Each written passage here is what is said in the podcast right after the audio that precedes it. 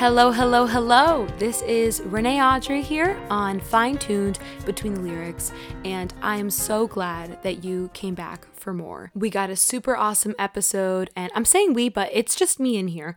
Um, but we're to be using Colony House, a band super near and dear to my heart, and their song, You Know It, to guide this episode. And I'm so pumped because this is our very first episode. I am so excited, and I can't wait to get into the nitty gritty about this song with you. And on this podcast, I really love to take your favorite songs, my favorite songs, the songs that we feel like haven't been played enough or talked about enough, and give that song a little bit of an extra spotlight, a little extra moment, no matter how old it is or no matter how new it is. This podcast is pretty much a song recommendation podcast, recommendations from me and from you guys. Please follow me, DM me. You can find me on Instagram at btn.the.lyrics and on my personal account, renee.aud, renee.odd. And I'd be happy to chat it up with you. Tell me about the songs that are really making your showers just so much more fun. or making that drive to work just all the more tolerable when you're sitting in traffic or making Corona all the more bearable. So, yeah, tell me, I want to hear. On my podcast episodes, I will be talking about the lyrics, the music of these songs in specifics, but not playing the actual song on the podcast because of copyright issues. And for this episode and for future episodes, what I'm going to be doing is giving you guys some notice as to which song I'm going to be talking about on the upcoming episode. And I will do that on my social media, on my personal account, and on the Between the Lyrics Instagram account as well. So that way you can choose to listen to the song before the episode comes out or to kind of hear my analysis, get my interpretation, and then choose to listen to it after. Also, be sure to check out the description box because I have a link to the song just in case if you're one of those people that wants to listen to the song after the podcast episode. So, we are going to use You Know It by Colony House. And this song was released in 2016 and it kind of fits into the alternative indie genre. It's from their Only the Lonely album. It's one of my favorite songs, both musically, lyrically, and content wise as well. I remember when I first listened to it, I was in my beat up 2005 Toyota Camry. Man, that car. Her name was Loretta. And the front part of the car and the back part of the car, the bumpers were not attached to my vehicle. We had to duct tape the entire car together in order for it to not fall apart as we were driving. But honestly, she was such a babe. She really did rock the two hubcap thing going. Like she looked real cute. She really pulled through. Love you, girl. But I'd be blasting this song slowing down to red lights. I mean, as you can probably imagine, I was the coolest kid in school. Oh, yeah.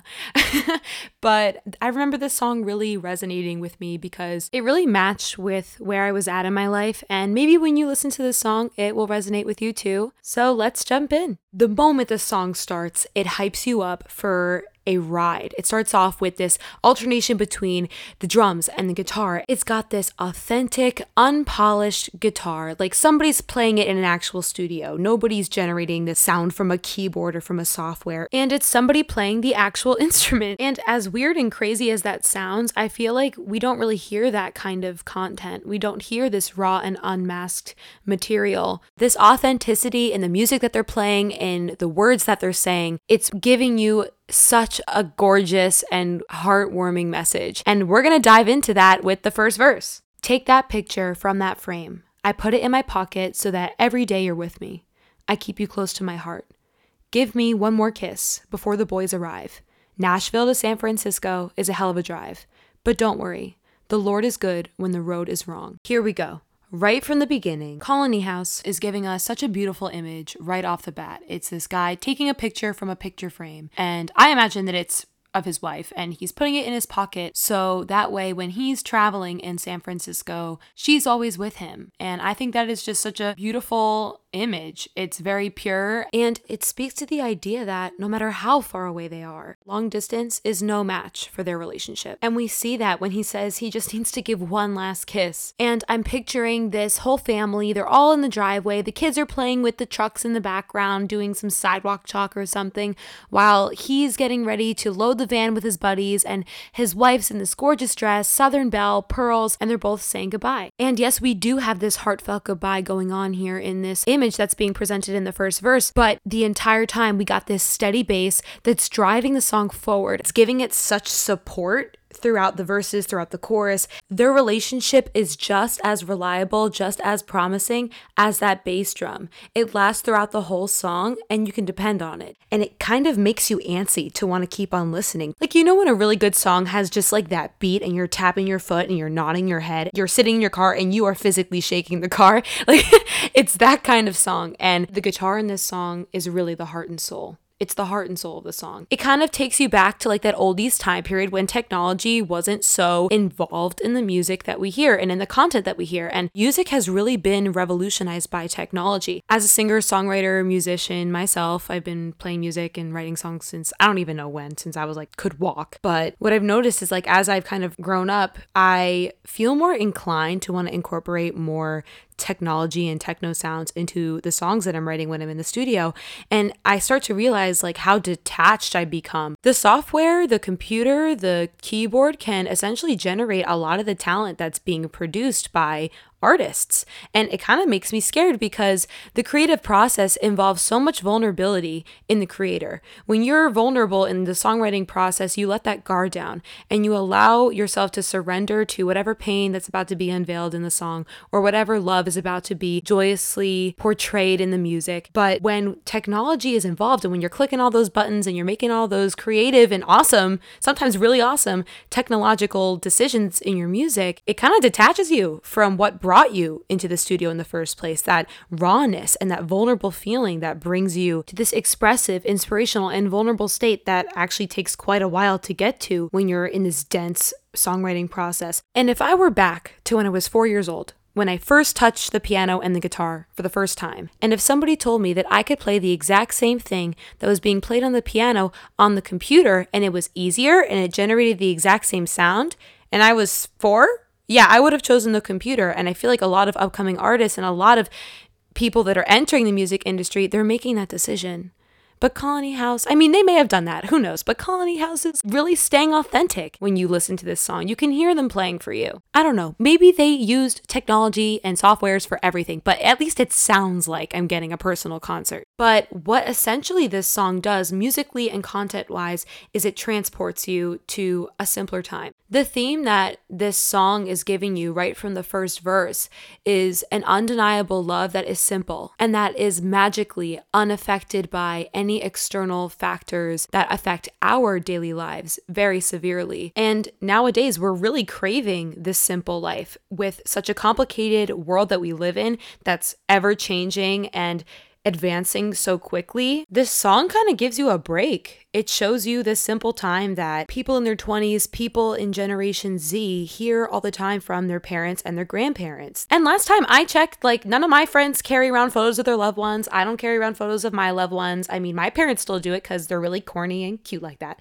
But nonetheless, we don't see people doing that because we have these iPhones, we have these computers, these iPads that can storage our memories for us, that can storage the meanings of these people for us without us having to think about it. Like, we don't need to consciously take that photo out of the picture frame. We don't make those conscious decisions like that anymore. And what I love about this song is that it transports you to a time in which these were the cute and simple ways that people showed their love. It's precious, and it's precious because it's something that we really don't see on a daily basis anymore. We get to live vicariously through this couple in this song. So we hear the story of the first verse. This guy is going to San Francisco with his band on tour, is what I kind of gathered from the verse but his wife is staying at home in Nashville. And we get propelled into this upbeat, fun, lively chorus that's got an awesome guitar driving throughout the whole thing, and this message that he will be back before she knows it, and the relationship is strong enough to withstand the distance. But the reason why it's so strong and this is one of the reasons why I love this song so much. This relationship is unaffected by Instagram, Snapchat, Facebook, dating apps. With this technology that we have to help us connect in 2020 with the social media platforms and the dating apps, what I've really grown to realize is that it's actually made me so much more anxious. And I've seen it in my friends and I've seen it in my parents when they're really trying to figure out how to use social media. but regardless of what you're doing with the technology, if you're 50 trying to meet someone, if you're 20 trying to meet someone, or if you're 15 and you're in Aruba and you're tan and you want to impress your crush on Instagram, like, honey, you do you. I do it too. I don't blame you. But but in this song, we don't see the couple independently obsessing about the other person's actions on social media. We don't see his wife checking Instagram, checking his Snapchat, trying to see where he is, who he's with, the Instagram models that he may have just followed. We don't see that on his end either. And that's something that we really lack in 2020. And this is why I get such an oldies vibe from this song. I feel like that this song's taking place in either the 60s, 70s, 80s, 90s, somewhere before the 21st century because this love is too pure to exist in the 21st century. I'm sorry. And we are taught that the 21st century kind of sucks romantically. I mean, not necessarily sucks because we have this awesome technology that helps you meet people, yada, yada, yada. Yes, yes, yes. We know all the pros and cons to technology. But what I feel like we don't really realize is how much they affect how we relate to ourselves and how we relate to others. And to give you a feel as to where I'm going with this, I'm going to use my parents' love story. You're probably thinking, like, what the heck does her parents' love story have to do with any of this? But I promise it's relevant. Um, but I'm going to use my parents' love story to kind of highlight why and how technology infiltrates and affects the way we communicate with others and how we internalize relationships within ourselves get ready to buckle down because this story, man, mm, this story, I guarantee you that this is probably going to be top 10 of the most incredible love stories you've ever heard in your entire life. And I know that's a super big statement. and there's so many people with amazing love stories, and I'm extremely biased here because these are my parents, but I'm sorry, th- this is just so good. So, my mom is from Argentina, and during this time in which this love story was taking place, her whole family was living in Argentina, but her brother was getting married to an American woman in the United States. My mom's whole family flew to the US for the wedding, and the bride's whole family spoke English only, so there was lots of translating going on in this wedding, as you could probably imagine. But at this wedding, the bride's sister, she brought her husband, and they both were thinking that her husband's brother would be a great match for my mom. And at the wedding, they approached my mom, and through several translations and conversation, they asked her, Hey, would you want to ever go on a blind date with this guy who's in grad school in Missouri right now? He's super nice. We think he'd be a great match for you. And my mom was like, All right, está bien conmigo. So she went for it. And eventually their mailing addresses got exchanged. And my mom went back to Argentina. My dad was in grad school.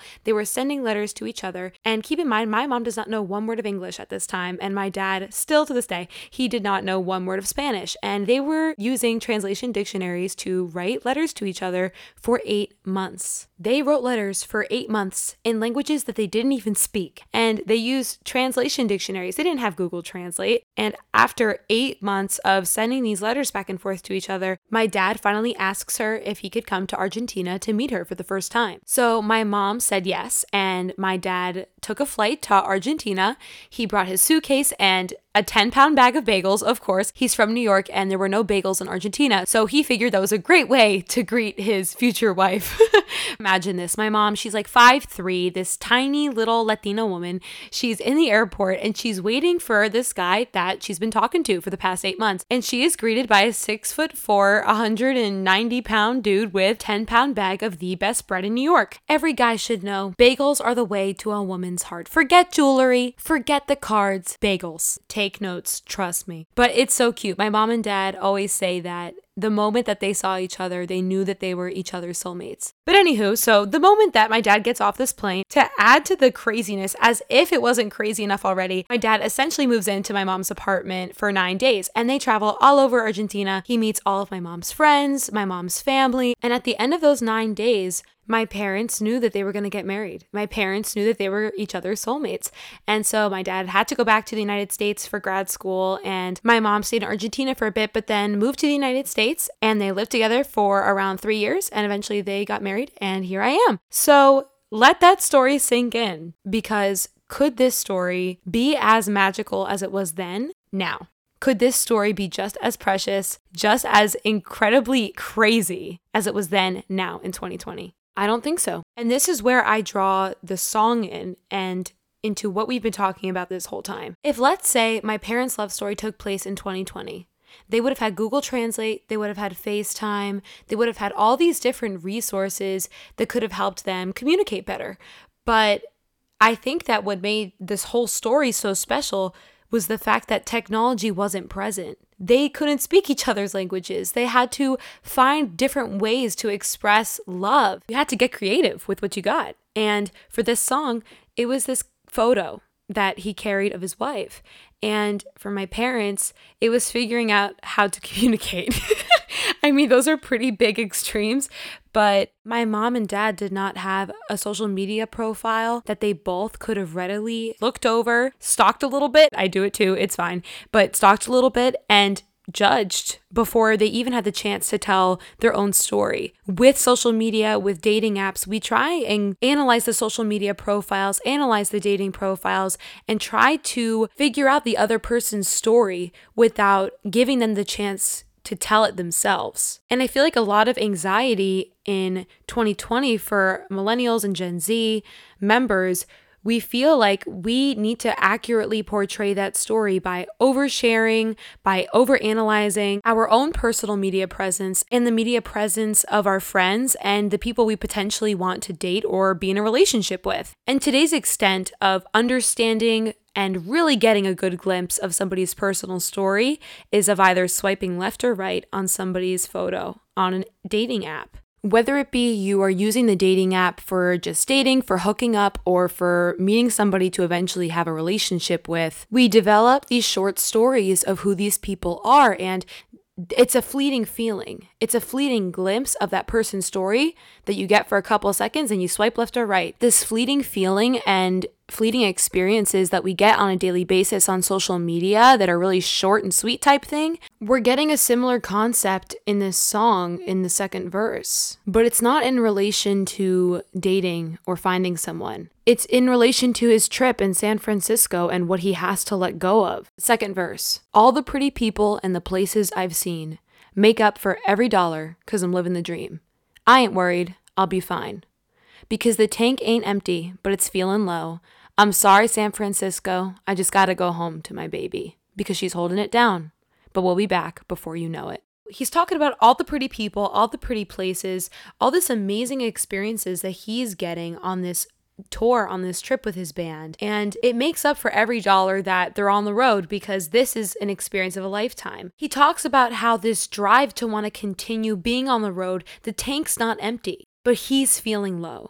He's feeling low because his heart's in Nashville, and he's willing to give up San Francisco to want to be with his one and only. That's holding it down, that's keeping the fam all together. She's making sure the kids are fed at dinner. She's making sure that the money gets made. She's holding it down while he's on tour. And when we get to the line, because the tank ain't empty, but it's feeling low, the music slows down a little bit and gets a smidge mopey, and I really feel like it's mimicking his frustration that he wants to be in Nashville with his wife, but he also wants to be living the dream in San Francisco, his dream. And it's upsetting because he can't have the best of both worlds, but to him, living up to those expectations in a relationship and going back to his baby that's holding it down, that's what matters to him most. This song is giving us a relationship that has the ultimate dichotomy the dichotomy of allowing your significant other to live their life and have their dream, but to also fulfill the expectations of relationships. We have this heartfelt dedication from him leaving San Francisco,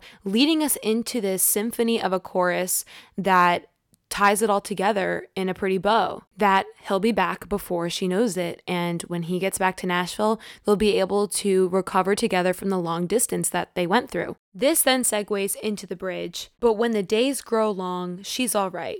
Hey, every night I know that she's still mine.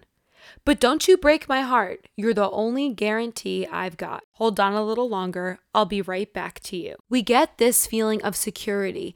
Even when the days grow long, she's all right and she's sticking by my side. But what I really love about this verse is that it also displays the autonomy of his wife in Nashville. He says, Don't break my heart. She has the means to go off and find somebody else while he's living his dream in San Francisco. She can do what she wants in Nashville, but he knows that she's his only guarantee. Seeing the pretty people, seeing the pretty places, having these fleeting but incredible experiences, she's his rock. And this really touches upon that even when it's long distance and you vowed to be for that person 100%, you still need to live up to the expectations that are created in a relationship. We are expected to respect the person's autonomy. His wife is not saying, don't go on that tour, or him telling her that she has to come with him and that she must stay faithful too. There's no need to say it because it's just implied. She has enough security in her relationship. She doesn't do what we do in 2020 and overly investigate and spy on social media on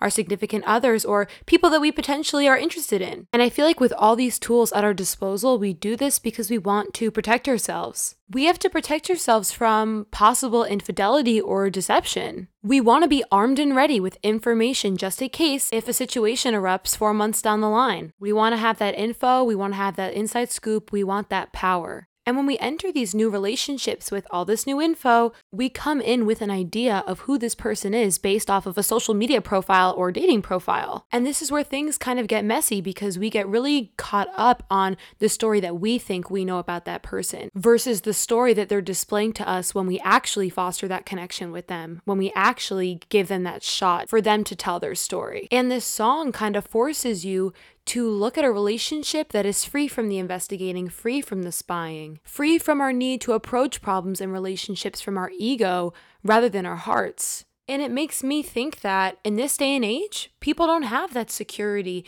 and have that faith in a love that's durable, that has longevity, and that's faithful. A love that this song is giving us. So, the next time that you're in a moment of uncertainty and in a moment of nervousness, try and step away from the phone, step away from social media, step away from all these means to investigate and spy that create so much anxiety. Let's try and step away from that and think Am I letting my person tell their own story? Of course, don't ignore red flags, but am I overly investigating? Am I overly spying on the person that is giving me so much joy? Am I going to let the burdens that come with technology, having a very large social media presence, outshine the love that I have with my person? In light of this song, in light of my parents' love story, and in light of my analysis, tell me how this resonates with you. I want to hear your feedback. This is the first episode. We're keeping it along, but I also want to make sure that my listeners are involved involved in the process of how I'm creating this podcast. I want you to feel like you're also being heard. That being said, send me your song recommendations. If you got a song that you can't get out of your head, if you have a song that's making you cry, making you laugh, making your car drive even better, tell me, DM me, hit me up. Instagram, btn.the.lyrics, and on my personal account, renee.aud, R E N E E A U D. Also, definitely stay tuned to my Instagrams because that's when I will be giving that little two day, one day notice as to which song I'm going to be talking about on the next upcoming episode. So, definitely give me a follow and tune into that. I'm so excited to see the songs that you guys are going to send me. Thank you so much for listening, and I'm so grateful that you decided to tune in and listen to my first episode. I hope that you'll be back. I can't wait to get into the nitty gritty once again. Guys, thank you so much for listening. This is Renee Audrey on Fine tuned between the lyrics. All the best.